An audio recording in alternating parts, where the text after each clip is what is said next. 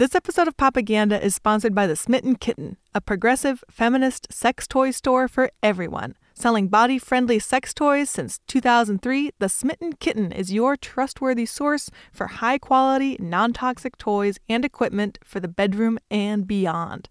Their staff of friendly sex nerds can answer all your questions. Visit The Smitten Kitten in Minneapolis or on the web at smittenkittenonline.com. You're listening to Propaganda, the feminism and pop culture podcast. I'm Sarah Mirk.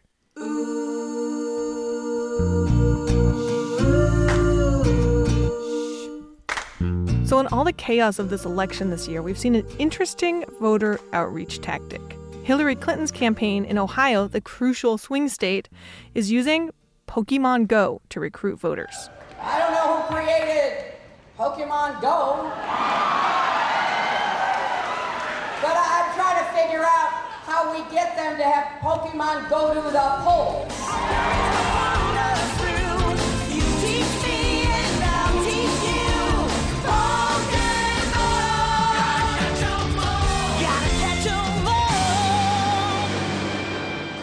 As a non Pokemon Go player, I was a little confused about how this works or why a campaign would use Pokemon Go, but this story really stood out to me from all of the deluge of news about the election and the constant media cycle of the election. This Pokemon Go story really stood out to me. So I brought in our resident on staff Pokemon Go expert. It's Emily McCarty. Hi, Emily. Hi. Emily, you're our editorial intern for this summer, and you come to us from journalism school in Vancouver, BC. Uh, but thanks for coming down and joining us in Portland for the summer and lending your talents to Bitch. And one of your main talents is champion Pokemon Go player. Um, what's your favorite Pokemon? Um, I would say Squirtle. It's like an adorable turtle. That sounds cute. So, how does Squirtle relate to American democracy? Tell us about this whole this whole Clinton campaign using Pokemon Go to register voters thing. What's the deal? So, in Ohio, there were some young campaigners who set up lures, which are things in the game that attract um, Pokemon. So, a lot of people look at lures in the game and they follow those and go to those locations. Um, the campaigners also set up little registration booths near Pokestops and gyms, which are both places where you can collect supplies or go to battle other Pokemon. So, what they did was they set up lures and they set up little booths or had people there with um, voter registration packets. And people followed them, went to the lures, went to the Pokestops, and they asked if they would like to register to vote. So basically, like they're sitting at Pokemon hotspots, and all the people playing the game are coming to them. And once they come to them, the reg- the canvassers are like, "Haha! Also, register to vote." Yes, so these people who were playing Pokemon Go had no idea what would be at that lure or at that Pokestop. So they went there and then, boom, Hillary campaigners. So, so amid the Squirtles and the Pikachu's, there's also a form to register to vote. Correct.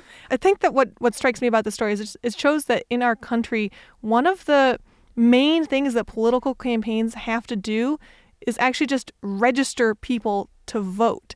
That we think about political campaigns having to convince people to vote for a specific candidate, to be like, vote for Hillary. But actually, at least progressive campaigns spend a lot of their time just registering voters, trying to find unregistered voters, and registering people to vote. It, seems significant to me. If Pokemon Go is playing a role in keeping our democracy afloat and inclusive, maybe that's a bad sign about our democracy. Yeah, and they on Twitter they only showed maybe three or four people that they actually registered. And when mm-hmm. I reached out, um, I didn't get back any official numbers. But to me, it was more of I got a lot of attention on media and social media. So to me, it's maybe more of oh, okay, remember to vote rather than actually having direct results this ties into an article I was reading in the New York Times that basically blew my mind. And it was an article, it's just an infographic, and it breaks down what percentage of Americans actually voted for Hillary Clinton or Donald Trump in the primary season or during all the caucuses. Okay, so Emily, pop quiz. What percentage of Americans do you think voted for either Donald Trump or Hillary Clinton during the primary season? I assumed that it was like 20 plus percent for each. That's what I thought too. I thought that at least like 25% of Americans wanted either Donald Trump or Hillary Clinton. But the New York Times broke down the numbers on who actually voted in the primaries, and it was 9%. So about 4.5% of Americans wanted Hillary, 4.5% wanted Trump, and now we're in the situation where Hillary Clinton and Donald Trump are our front runners. They're going for you know, the election of the whole country. So reading that only 9% of Americans voted for Clinton or Trump, I just like that that number really sticks with me. Like why are so many people not voting or unable to vote? Why is like the future of our democracy being, you know, really guided by 9% of people? So you've been doing some research this summer, Emily, on who's registered to vote and who's not registered to vote and on voter registration across the country. What kind of stuff have you have you seen that really stands out to you? Well, first of all, one quarter of eligible American citizens aren't even registered to vote. So that's 51 million people right there. And then you have to look at people who are non citizens who can't vote and felons or ex felons who also can't vote. Looking at felons and ex felons is really important because even when they're off probation or not even on parole anymore and they've served their time. Um, in a lot of states, they're still not eligible to vote. So, one in 13 black Americans cannot vote because of these laws restricting felons or ex felons from voting. So, in a lot of conversations about elections and about our democracy, um, people who don't vote are really shamed for not doing that. And the whole conversation is framed around you should vote. You need to vote. It's your responsibility to vote. And if you don't vote, it's because you're lazy or you're stupid or you're uninformed or you're apathetic.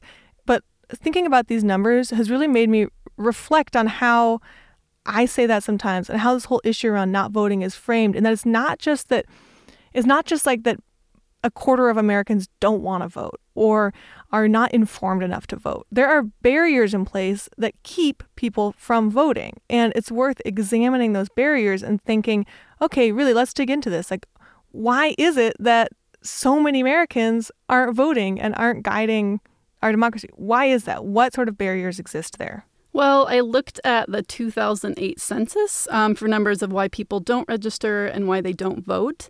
And the number one reason why people don't register is they're not interested. That was 45%.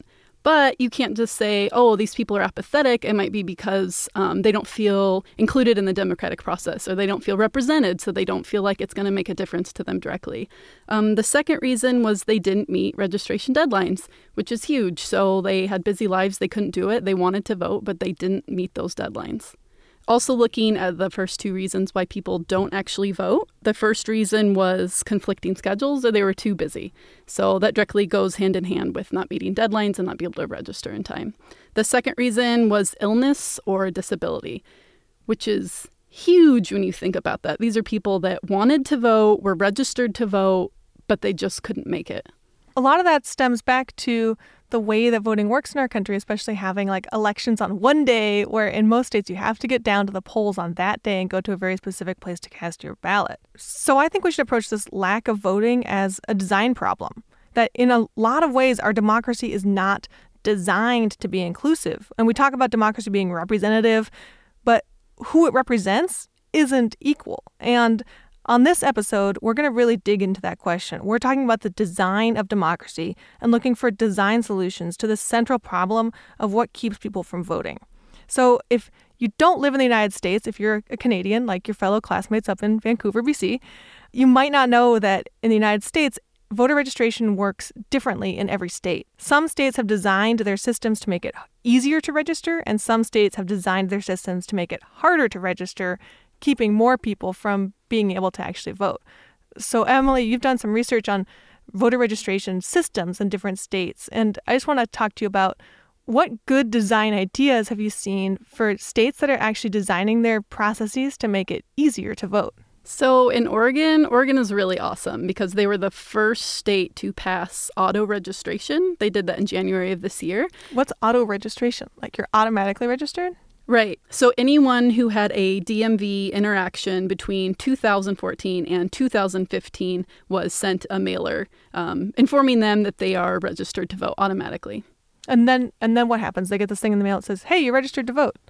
They have the option to return it to opt out, to return it and declare a party, or if they do nothing, they're automatically registered. They don't have to do anything, and they can show up to the polls and vote. And did this work? Did it actually lead to an uptick in registration? Yeah, so before this, they had around 2,000 registered voters a month, and after this, they had more than 28,000 per month. Wow, that's huge. And so that's definitely something that has made it so that more people are automatically registered to vote rather than, say, having to track down a canvasser at a Pokestop to register you to vote. You're opted in whenever you do anything involving the DMV. Um, but of course, there's some people who aren't going to like that because they don't want to be registered to vote or they think it's an invasion of privacy. Um, are other states adopting the same model or are other states saying, we actually don't want more people to register to vote or we think this is bad for some reason? So 29 states plus DC um, brought forward either ballots or legislation to make it easier for people to register, i.e., they're automatically registered. Um, so far, besides Oregon, there have been five states that have passed registration, um, automatic registration laws um, California, Vermont, West Virginia, and then just recently Connecticut and Illinois um, passed the legislation and they're on their way to get that approved before the elections. So this is potentially a huge change across the country for registering people to vote. But often when we look at you know the way that our democracy is designed to either make it easier to vote or harder to vote, a lot of what we hear about is ways that Republicans in recent years have been pushing bills to make it harder to vote. So what kind of design changes have we seen across the country, Emily, to make it harder to vote? How is how is the system changing to exclude people? For the first time ever for a presidential election, 13 states have passed voter restriction laws, which makes it harder for people to vote. That includes things like being able to vote early, um, be able to register the day of, or really restrictive ID specifications. So, ha- coming to the polls and having to have a certain specific ID in order to vote. What are the politics behind that? Like, why are people pushing to make it harder to register to vote? So, the main argument that I found was voter fraud. Um, when I looked into the actual data behind voter fraud, um, they looked at 14 years, 2000 to 2014, and they found 31 cases of potential voter fraud out of 1 billion votes cast. so, that's 31 cases of potential fraud out of a billion votes. So, what's actually going on here? Just spell it out for us. So, basically, they're they're disenfranchising minority voters is the huge thing that's happening. Um, in North Carolina, Texas, and Wisconsin, um, they've all struck down restrictive laws. So these are good things happening in those three states. And uh, the court stated in North Carolina, there was a 2013 law, and they found that it specifically targeted Black American voters. And what it did was cut down extended voting periods and put more restrictions on having really specific IDs. And what they found was um, Black Americans are more likely to use those extended voting periods and to not have the correct IDs. So the court said this is complete direct discrimination of black Americans. And I think this is something that a lot of people don't think about. It's not just about turning out to vote on election day. It's about the systems we have in place that either make it easier for people to vote or harder for people to vote and that those systems are often invisible and they're often not talked about when we're saying, "Hey, you should go vote or why didn't people vote?" We don't look at those barriers to access there. So thanks for doing that research, Emily. Thanks for laying that all out for us. You're welcome. So, these are the issues we're exploring on today's episode Designing for Democracy. We're looking at barriers to voting as well as creative design solutions that make it easier to vote. Today's episode was really guided by our listeners. We ran a survey of podcast listeners over the summer and asked what you wanted to hear more of on the show. So, so many people said they wanted to hear more perspectives from people with disabilities. And a lot of people said they wanted to hear more feminist men on the show. All right, we can do that. On today's show, we dig into a story about voting for people with disabilities and hear an excerpt from a brand new comedy album by the number one feminist dude comedian in my heart, Hari Kondabolu. Thanks for telling us what you wanted to hear. Your listener ideas will continue to guide our show all fall, so stay tuned.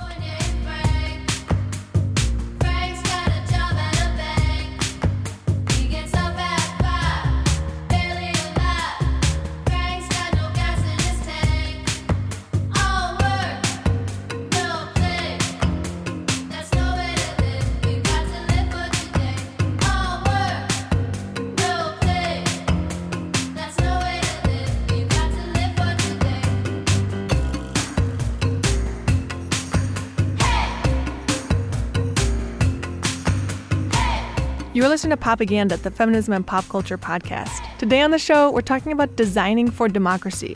We're looking at barriers that are designed into our democracy that either make it harder to vote or easier to vote, or affect who actually participates.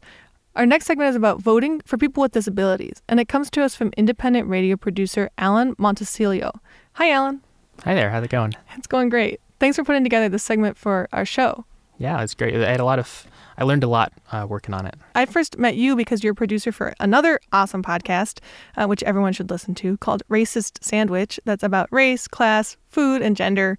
Um, and we started talking about something you could put together for this episode about democracy. And you suggested looking into sort of barriers to voting for people with disabilities. Why was that a story you wanted to take on? Well, one of the things that always comes up whenever there's a presidential election are how I guess politicians and strategists can court lucrative voting blocks, right? So they, there's always, you know, how do black people vote? How do Latino people vote? How do Asian people vote? Never mind the fact that there's huge diversities within those voting blocks. Um, but there, you know, there are nearly 50 million Americans with disabilities, and they're really not talked about either in terms of political strategy or in terms of what their issues are or in terms of designing systems that can make it easier for people with disabilities to vote. And you know, when we're talking about designing systems for the public, uh, if your view of the public is really incomplete and is leaving out a lot of people, you're not going to design systems that actually work for everybody. And what happens, I think, one of the things that stood out to me is that if systems don't work for you, you just don't show up and vote. So a lot of these issues um, around voting for people with disabilities, first of all, aren't on politicians' radars, even though it's a huge, potentially a huge group of people that could be voting in these elections that are excluded. So you're just getting your start in radio, but does this story remind you of something you've reported before, or how does this tie into the other work you've done? So I worked in the story on healthcare for Pacific Islanders who are actually excluded from Medicaid coverage because of uh, part of welfare reform in the mid 1990s. And it seems kind of obscure. And hey, if it doesn't affect you, maybe it is obscure, but if it affects you, then it's definitely not. It's not an issue on the periphery, it's actually front and center. And I think what links those two stories is that again, as I was saying earlier, they both stem from a really incomplete view of who actually makes up the public. So, how does a story about healthcare for Pacific Islanders tie into issues around voting for people with disabilities? What's the connection there? What both of those things have in common is that now it's up to individual states and individual counties to figure it out. You know, for in the case of Pacific Islanders, since they're ineligible for Medicaid, different states have supplied health care, some haven't. In the case of voting with disabilities, uh, some states have different, you know, different states have different voting systems. You have vote by mail, you have curbside voting. Some places are accessible, some aren't, and so it's really kind of scattered all over the place. And and your experience with these systems is really going to depend on where you live. So if you're not even recognized as a part of the American public, policy decisions aren't going to be designed for you. You're going to be left out. Thank you so much for your work interviewing people on this issue and putting together the story we're about to hear. Um, let's just get into it.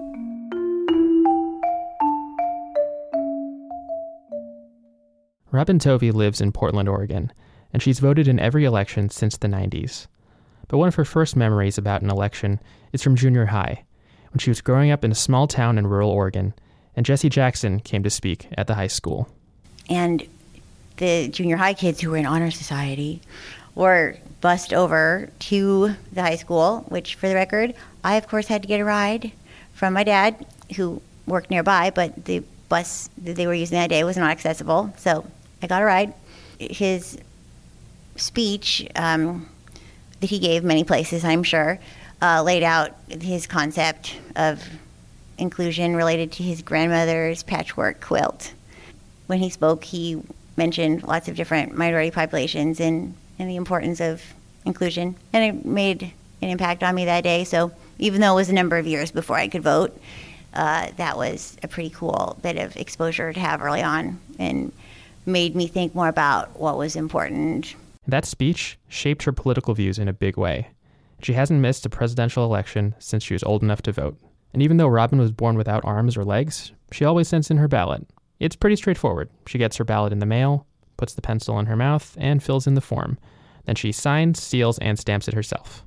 In the US, there are an estimated 50 million people with physical or developmental disabilities. Federal laws say that all polling places must follow a basic accessibility checklist. It includes things like wheelchair ramps, parking spaces, and entrances that are wide enough. But not all places are actually accessible. To learn more, I spoke with Greg Beratan. He's a disability rights advocate in New York City. He also helped start a hashtag this year called Crip the Vote, which facilitates conversations that focus on disability rights and democracy. Greg has a learning disability, but like Robin, he's had no problems voting. But not everyone he knows has had such a smooth experience. The experience in urban areas I've seen has been pretty appalling. I mean, there are places that are just inaccessible, um, where people are told that you you know your only option is to do an absentee ballot. You know, I, I, I still have people coming up, you know, on, on Twitter saying, you know, I, I really want to go out and vote and be seen voting, and you know, they're not giving me that option. I have a twin sister with a developmental disability as well, um, and she's been given grief about getting assistance when she votes. A supervisor had to be called to to get approval and you know the volunteer didn't want to let her go in with you know an assistant even though it's her right to do so. Greg points out that a lot of places don't even get the basics right and federal laws still leave enough room for states to make voting harder. You might have heard of the voter id laws that have been passed in many different states. People with disabilities get those ids at much lower rates partially because many disabled people don't drive. Four states deny the ballot to people who live under guardianship, and 30 states have laws that can ban people from voting who are, quote, mentally incapacitated. You know, you heard lots of stories about this. I mean, people having to go to extraordinary lengths to get an ID, you know, people who don't have access to transportation, people who don't have a lot of time to to spare to get out to to get to these, you know, whether it's a DMV or or a state, uh, you know, ID center um, that's only open certain days of the week. Um, so I mean, it just puts another barrier in people's way that makes it more likely that they won't vote. So there are all of these restrictions and bad ideas scattered all over the country. But Greg says that the good ideas are scattered everywhere too. And when it comes to making the actual polling places more accessible, it's a matter of finding the many different ideas that work and spreading them everywhere. Well, I mean, I think there are good practices out there. I think we need to borrow from everyone. I mean, there are, you know, there's there's places that have curbside voting. There are places that make it easy to go in with an assistant. Um, there are places that have accessible voting machines. I don't think there's a lot of reinvention that needs to take place as much as actually spreading good practices. This was a running theme as I talked to more people. There should be many options because there are many different kinds of needs. For instance, there's curbside voting where people bring the voting machine out to your car. There's automatic voter registration. States like Oregon, Missouri, and New Hampshire have worked on special tablets that can be brought to a person's home. One activist I talked to suggested secure online voting. Another took it a step further and said that there should be many options that all voters can choose from, whether or not they have a disability at all. That way, nobody has to have a quote unquote excuse to pick any one option. And then there's also voting by mail. That's how Robin Tovey casts her vote in Oregon. And Oregonians are proud of it. Last month, Senators Ron Wyden and Jeff Merkley proposed a bill to expand vote by mail to the rest of the country.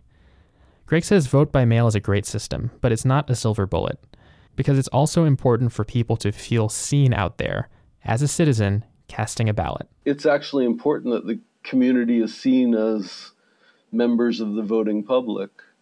Um, I'm not advocating taking away mail-in ballots because I think it's it's enabled many people to vote who wouldn't get out.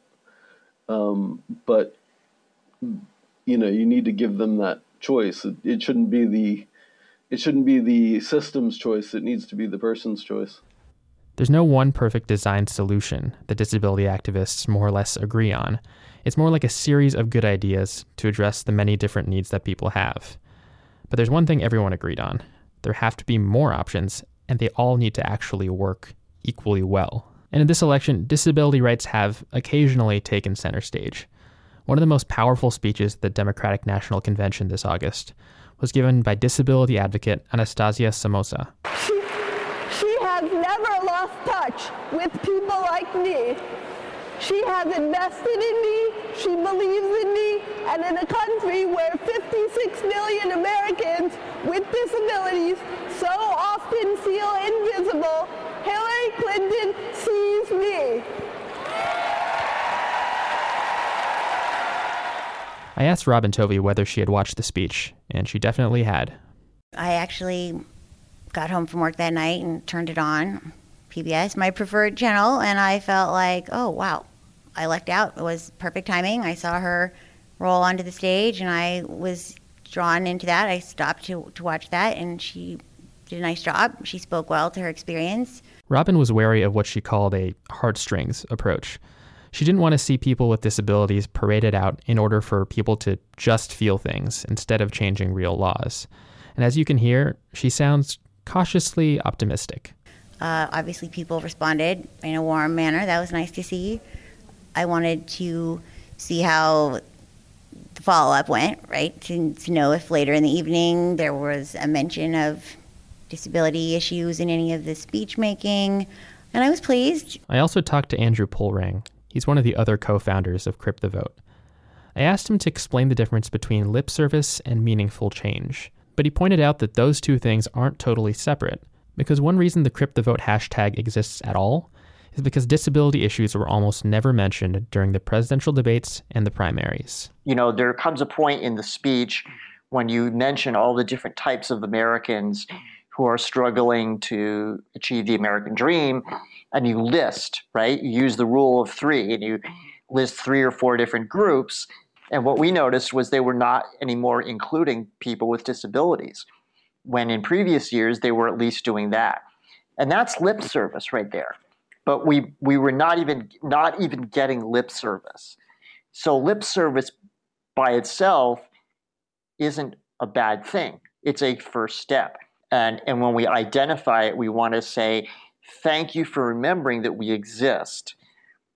Now we would like to hear more about what, what you think about this. What will you do? What are the policy issues? So I think we're in that middle step between we're, we're getting out of the realm of lip service into something more substantive. I think to the most of the general public, they're still in this stage of noticing the presence and kind of marveling at that. Andrew feels optimistic about the increasing visibility of disabled people, and he says he's looking for a specific thing after the election. Remember how Greg Beratan from earlier on said that it was important to be seen as members of the voting public? For Andrew, that also means being actually included in all that election data that journalists love to analyze so much. It'll be a big step when the day after an election, when all the journalists are poring over the results, and doing stories about, well, what did it all mean, right? And they are going and talking about how did black people vote and how did women vote and how did people of this income bracket vote. That they are also saying, and how did disabled people vote? They, they never really do that. Millions of Americans with disabilities are eligible to vote, and lots of them have no problem voting, and others have lots of obstacles in their way but there are specific patterns that link all people with disabilities. My only real impairment is that I can't walk a long distance and I'm very, very short. I'm essentially a little person. The biggest barrier for people with disabilities, I think, overall, is that voting happens on a particular day between a particular set of hours and at particular places. Okay, that's three different particulars. and no matter what kind of disabilities you have, what we all have in common, I think, is that it's just harder for us to do any particular thing at a particular time in a particular place.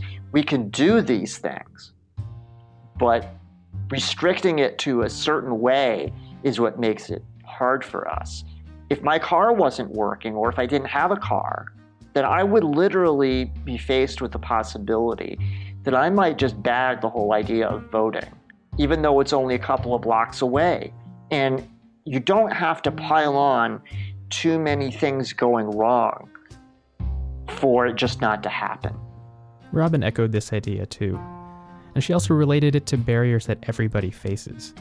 She said it's one thing to have the actual right to vote, but we need to remove every barrier at every size so that people can actually fit this really important right into their schedules. We talk about voting rights in the US, but I also think it somewhat can be a privilege because, say, you're a single mom with several kids and it's just really difficult to, you know, get there that evening. Or say you have some mobility limitation and you're going to have to take two different buses or get a ride or call a cab that may or may not be accessible. Uh, don't even get me started on Uber. Uh, and that's really going to prevent you from perhaps even following through on the best intentions you might have for voting. For Greg, Robin, Andrew, and others who are working on these issues and care about them, being seen is a huge part of all of this. You can't change laws without applying pressure, and you can't apply pressure if people don't know you're there.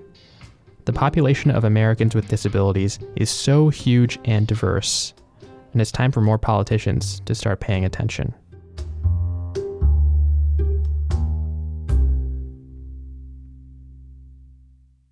That was reporter Alan Montecillo. He also produces the great podcast Racist Sandwich.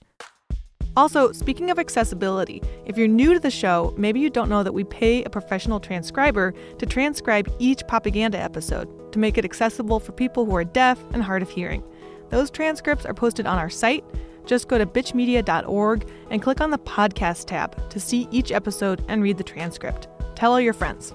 Popaganda is produced by nonprofit independent Bitch Media. Our feminist response to pop culture is entirely funded by our community. Love our work and want to pitch in? Become a member. Join hundreds of fellow listeners as a member of the podcast Pollinators. And when you do, you'll receive a special mug, a subscription to Bitch Magazine in print and digital, a snazzy sticker, and Listen Bitch, a brand new monthly roundup of all of our podcast shows and music reviews, straight to your inbox. Become a pollinator today at bitchmedia.org slash pollinators.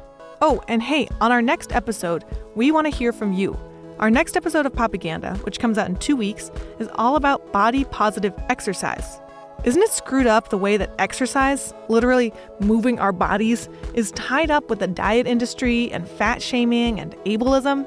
We should be able to celebrate our bodies and feel strong and get that endorphin rush without being bogged down by ideas about how we're not good enough in some way. So tell us, what is some physical activity you do that makes you feel good? How do you work to separate that from all the bullshit of dieting and body shaming? Do you bike, hike, jazzercise? Literally whatever it is, however big or small, record a voice memo on your phone telling us about what you like to do and email it to me Sarah, with an H, at bword.org. We especially love to hear from people with disabilities and fat positive folks, since you're often overlooked in conversations about exercise.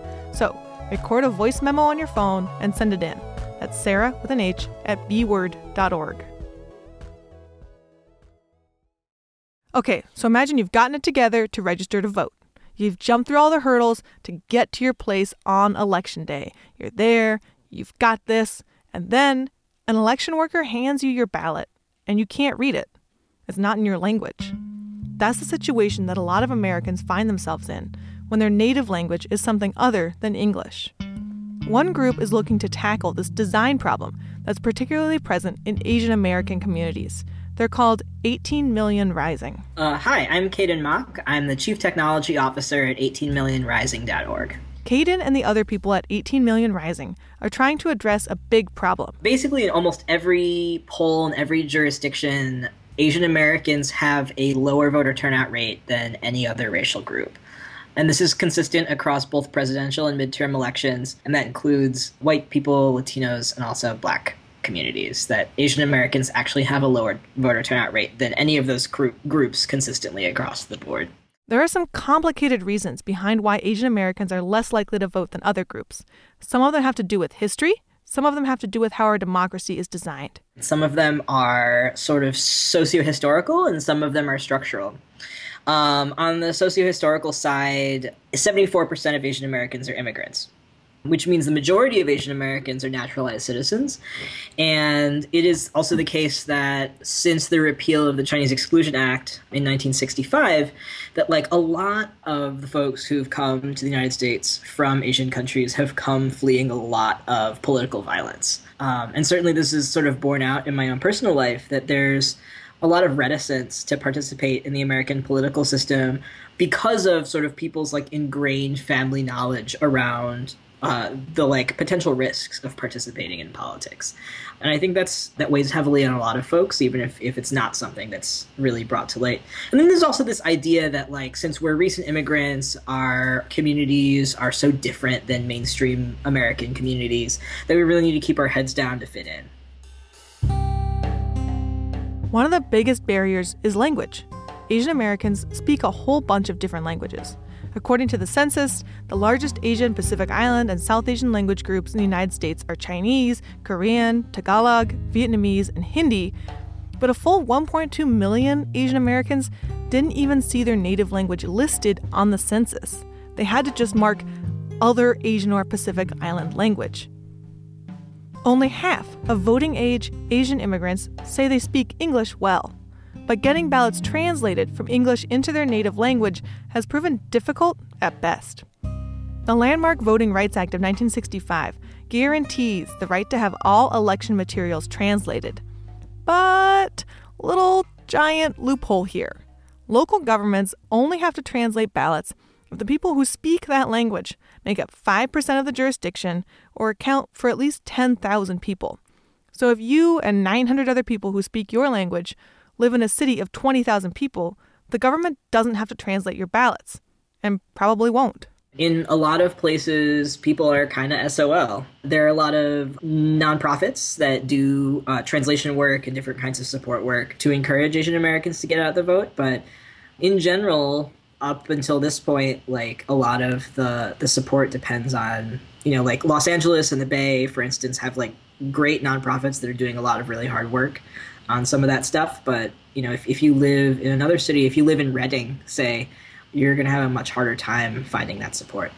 This particularly affects Asian Americans because there are so many different languages within their communities. With a lot of Latino immigrants, many folks speak Spanish, some people speak Portuguese and there are like a handful of indigenous languages that are common in a lot of uh, Latino immigrant communities. But in Asian communities, like even people who the U.S. Census categorizes as Chinese or Filipino don't all speak speak the same language. Like there's no one Filipino language. This is something Cayden sees firsthand. Where he lives in Oakland, you can hear the diversity of languages just by riding the bus. My neighborhood in East Oakland speaks, well, it speaks Spanish, it speaks Cantonese, Vietnamese, Lao. Um, sometimes you hear Tagalog, uh, and it's definitely the kind of place where, you know, I sit down on the bus, and because I'm a little racially ambiguous, sometimes somebody will start talking to me in Cantonese. Um, sometimes somebody will sit down next to me and start talking to me in Spanish. And it's just really uh, like there are all these language communities sort of like butted up against each other. Even in places that are required to translate ballots that don't fall into that language loophole there's not a lot of enforcement or follow up about this law. The Asian American Legal Defense and Education Fund has found that only about 45% of counties that are required to provide translations do. And that's to say nothing of the fact that even if there may be a ballot in, say, Korean for you, um, if there are no poll workers who speak Korean, going to the polls can be really intimidating. Virtually every election, we hear about like Asian Americans, whether they're East Asian or South Asian, being challenged about their names, about their citizenships, um, being asked for IDs in non voter ID states, being asked to spell their names out loud and prove that they speak English, which uh, literacy test has been illegal for voting since the 60s. But this is like, these are like common things that happen to especially elders in our community who are less likely to speak English and are a little more vulnerable. As someone who's a native English speaker and has never had a hard time voting because of my language, I had a hard time wrapping my brain around this reality. The idea that you would need a ballot in a certain language in order to vote, and the local government would not have to translate it for you seems shockingly undemocratic. So I just kept asking Cayden, that's legal? If you need a ballot in, say, Lao, and your local jurisdiction says no, that's not illegal? Yeah, I mean, it definitely seems like one of those things that uh, should be more fundamental to the way that we run we run this country than it is. And I think that actually there's a lot of folks who are thinking about voter turnout increasingly as a design problem. That like a lot of the principles that people use in information design in a variety of different industries can be applied to like for instance how you even design a ballot. I think the most famous example of a poorly designed chat ballot is like the hanging Chad issue in Florida in 2000, where like it was really hard for people to figure out how to like successfully vote for their chosen candidate. But in sort of like less mechanical situations also just the way that you lay out a ballot the way you present information to people can be really confusing. The language that people use to talk about issues on ballots is also even if for english speakers is like a huge issue. Often here in california we have a lot of ballot initiatives where voters get to vote directly on legislation. And like often the language of that legislation is not written in a super accessible way. Uh, when folks don't read english at a super high level even if they're na- native english speakers um, that can be a major barrier as well so, this is a system that's designed in a way that makes it pretty hard for millions of Americans to vote. One of the big issues here is that elections are expensive. Translation is expensive. Local governments, strapped for cash, aren't going to do it unless they have to. A lot of us don't realize is just how expensive it is to administer elections. You know, it's absolutely not free. And like when you're running elections in a county in like multiple different cities and towns that may have municipal election one year and then the next year you're running presidential and then the year after that you're running municipals again um, and then the year after that you're running midterms. It's like they're and then there are primaries and runoffs and special elections. Like you really have your hands full. Cayden and 18 Million Rising started thinking about creative ways to solve this problem. They realized that across the United States, there are already lots and lots of people who are working as translators in Asian American communities, English speaking kids of immigrant families. Parents often look to their English speaking or bilingual kids to help them out translating legal documents, movies, and school permission slips. It would be cool to tap into that skill to boost Asian American voting. So the people at 18 Million Rising made a digital tool. It's called VoterVox there are a lot of there are a lot of uh, folks using the internet to match people who can provide a service with people in need of that service, right? And like they don't like always to make the sort of direct correlation between what we're doing and a lot of like sort of like gig economy apps just because I think that those are like super transactional. But this is like very much about like how can you use that kind of model to build community instead of eviscerate it. This fall, 18 Million Rising is debuting VoterVox. This online tool will roll out in September, just in time for the election. Here's how it works. If you're a voter looking for a translated ballot, they have a little sign up form you can fill out with your name, your language, and where you live. They help you get a mail in ballot, walking you through whatever necessary paperwork your state has, and match you with a volunteer who speaks your language. You and the volunteer meet up with your mail in ballot and talk through the language and any complicated jargon that might be confusing. And sometimes it's just the act of sitting down with somebody in your community that makes a difference between, oh my God, voting is really complicated and I can't understand it, and this is something that's like approachable and uh, can be understood. And so we're really looking forward to seeing how it works this year. VoterVox is just debuting in California and Minnesota during this election, sort of a democracy redesign beta test before they try to take on the whole country. They also plan to hook up volunteers with educational resources like nonpartisan voting guides and background on local issues. For me, VoterVox is also about more than elections, right? Like, it's about getting more people to vote, but it's also about building community power and doing intergenerational organizing using technology, which is really kind of new. A lot of times, like, volunteering in this way is the first time that young people feel really appreciated for having this like special skill. It's like they never realize that they that being bilingual is actually this special superpower that can empower their communities. VoterVox is still looking for volunteer translators in California and Minnesota, so I asked Cayden if he'd be signing up to translate for anyone this fall. Uh, this is totally funny, but I only speak English. I speak English and computer. Um, I grew up in a mostly like monolingual uh, English speaking household. Um, and uh, sometimes it makes me sad, you know. It's like I can't talk to the like aunties who sit next to me on the bus and want to speak in Cantonese, which is my father's language. While he's not signing up to volunteer, Cayden has an idea for someone who would be a great ballot translator his dad, who lives in Texas. There are all of these like sort of like small enclaves of Asian Americans in Texas. And while we're not rolling out in Texas this year, I, am going to be encouraging him to like reach out to Asian, like Chinese speaking Asian American groups in Texas and, and helping folks in his community. Because God knows that uh, immigrant communities in Texas really need all the help they can get. So.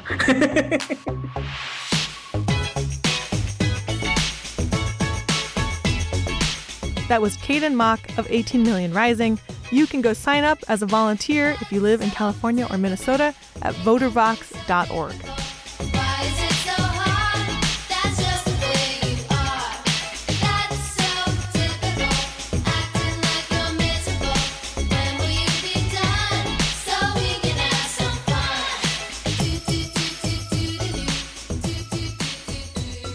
All right, this episode has been pretty serious. We've been talking about grim realities of our democracy, but there's got to be some funny stuff to say about the horribleness of our political system, right? For that, look no further than comedian Hari Kondabolu. He's a stand up comedian who focuses on social justice. He's also the co host of new podcast Politically Reactive, and he has a brand new comedy album. His album is called Mainstream American Comic. The cover art is a, a sexy, serious spoof of an American Apparel ad. He has generously let us feature some of his new album on today's show because, dear God, we all need to laugh more. So take it away, Hari. It's another presidential election. Looks like Hillary Clinton's going to be the first female president of this country, right? I, don't, I think it's very exciting. I think it's great. Finally, the Illuminati picks a female puppet. Thank you. Thank you. Thank you for joining me from the forums. Thank you. Thank you. I, I, I, try to like Hillary Clinton, but she's such an establishment candidate. I have a tough time with her. Like, I love Bernie Sanders. Like, my God, he's incredible. He has a progressive agenda that I've never seen a presidential candidate have, and I want to support him. At the same time, we have to be reasonable about it. I think people are making him godlike, and we need to calm down about it. He hasn't proven anything yet. You know, we keep Barackifying him, and that's not a good idea. Because remember the last time we Barackified somebody, you know, Barack, and it didn't end up the way we hoped, you know? we have to hold him accountable as a public official, right? My friends say stuff like, come on, Hari, but he's a socialist. Come on, he's a socialist. Is he, though? For a socialist, Bernie Sanders sure has a lot of suits. What kind of socialist has the whole fall collection from the Men's Wearhouse? I'm friends with socialists. They have like one suit, maybe, you know, for weddings and like arraignments. Like, that's all. That's all you really need. But I like Bernie Sanders. I like what he says. I like how he says it. Something about the way uh, Bernie Sanders says things. It's very uh, comforting and familiar to me. I don't know what it is, you know? He'll say things like, uh, we gotta get the money out of Washington, and uh, we gotta end the prison industrial complex, and uh, we gotta go back in time, Marty. Great Scott! We gotta, we gotta protect Glass-Steagall, Mark. Look, I do one impression, all right? That's Doc Brown from Back to the Future, and I plan to do that on every album I release, all right? Man, the Obama presidency hasn't really worked out the way I hoped it would work out, man. The last three months have been cool, though, because he stopped giving a shit, you know, so it's great. It's like office space now. It's like the Republican Party's the fax machine he's kicking the shit out of. You know? Some of you might be thinking, Hari Kondabolu, if you're so critical of this president, then why did you accept an invitation to meet Vice President Joe Biden in his house in Washington, D.C. last year? I'll tell you why I accepted that invitation. I am a hypocrite. but I'm self aware, so that makes everything okay. That's how liberalism works.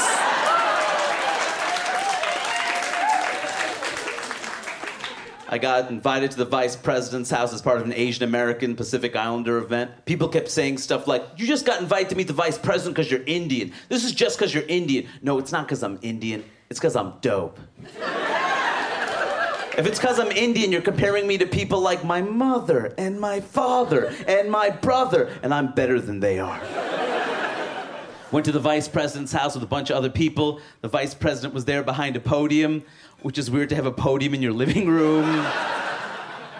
and he had a speech in front of him that his aides had prepared for him, but it's Joe Biden, so he ignored the speech completely, which is never a good idea when you're Joe Biden. And for some reason, he kept referring to everyone in the room as Asian Pacific people. What the fuck does that? Do you think we have fins or something? Like, what does that mean? You Asian Pacific people have contributed a great deal to our society. People like Poseidon, Little Mermaid, Submariner, of course.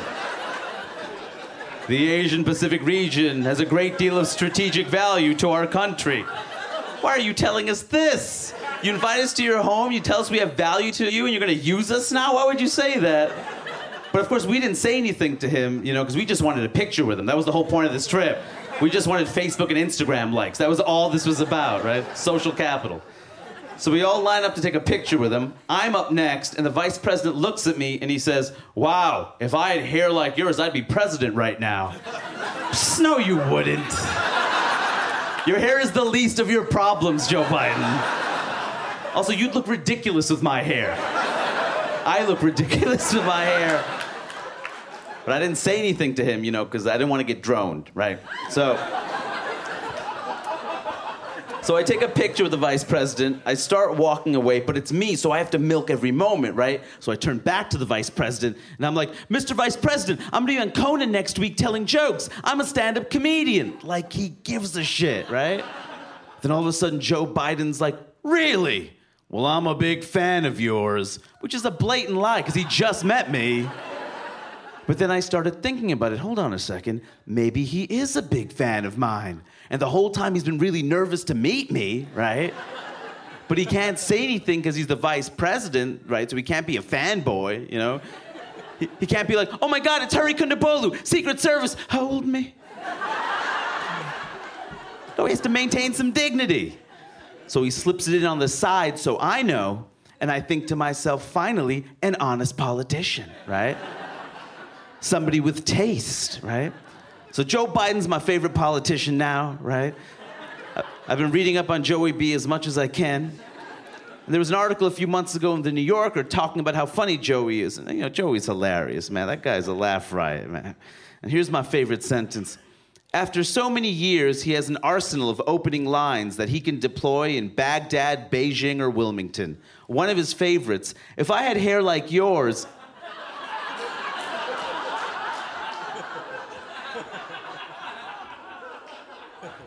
I thought you were my friend, though. What kind of maniac repeats the same jokes to different people over and over again and pretends they're new every time? I have no issues with Joe Biden. He's just our weird uncle we all get to make fun of, right? He's just, just an old maniac, right? Of course, uh, I hate Donald Trump, right? Lex Luthor himself, right? A lot of uh, comics uh, who make fun of Donald Trump make fun of his hair. That's low hanging fruit, man. I'm not going to do that. I think I'm more clever than that. I'm not going to make fun of his hair. You know. His hair looks like it was drawn by a child while sneezing. Felt good. Donald Trump says things like, the blacks, the women, and the gays love me. I never knew the word the could sound so racist, sexist, and homophobic.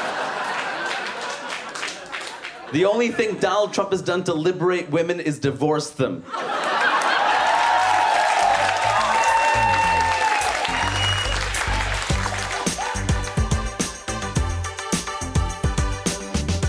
Again, that's Hari Kondabolu. You can catch him live. He tours all over the place all of the time, it seems like, or just get his new album, Mainstream American Comic.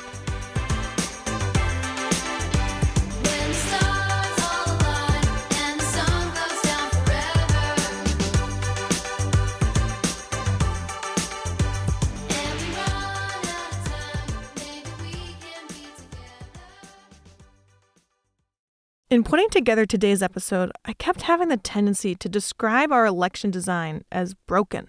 Like, the systems are broken, we need to fix them. But I don't really think that's the reality. The way elections are run is very intentional. There are strict rules around who can vote and when, and how. Those rules were written by people who thought about them a lot. They sweated over the design. So it's not that the design is broken, it's that the design is functioning the way it was intended. And that shuts out a lot of people. The barriers to voting in this country are man made. And I mean literally, like written by men, man made by the mostly white, mostly straight men who hold federal office. It's worth keeping in mind that there are people behind these clumsy and exclusive designs. The Americans who are kept from voting by archaic voter registration laws, very new voter ID laws, inaccessible voting facilities, and English only ballots are either not on our representatives' radars because they're invisible to those in power, or they are on their radars and elected officials would rather have them not vote. Because those very voters who are underserved might vote them right out of office. Sometimes, like maybe most of the time, looking at American politics, I get distraught and overwhelmed. Like everything we do is just a small drop in the bucket in the midst of some bullshit tsunami. But it's heartening to know that the systems we have were made by people. They can be remade by people. Those people can be us.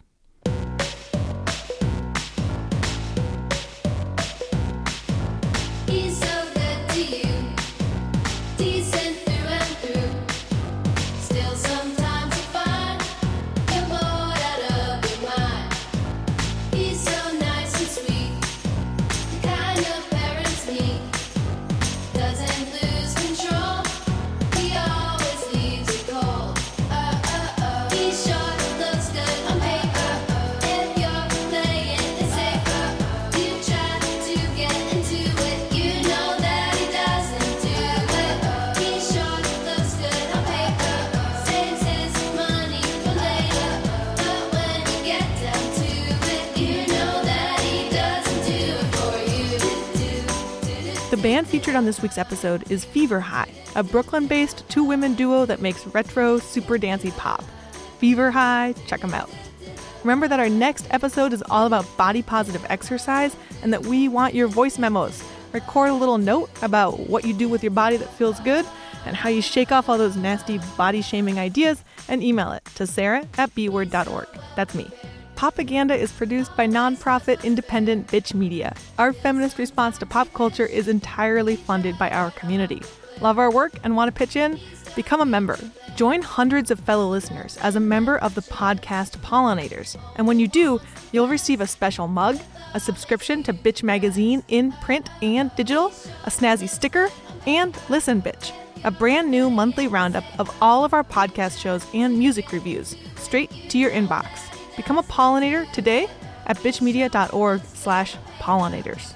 Popaganda is transcribed by Cheryl Green of Storyminders to make our show accessible to people who are deaf and hard of hearing. You can find transcripts of each episode at bitchmedia.org.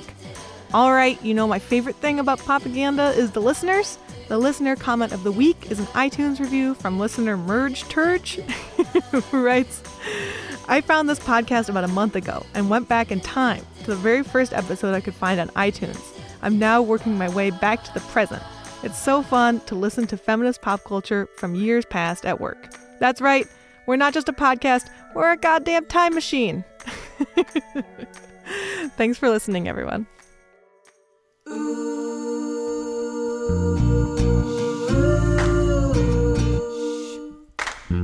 Popaganda is produced by the team here at Bitch Media.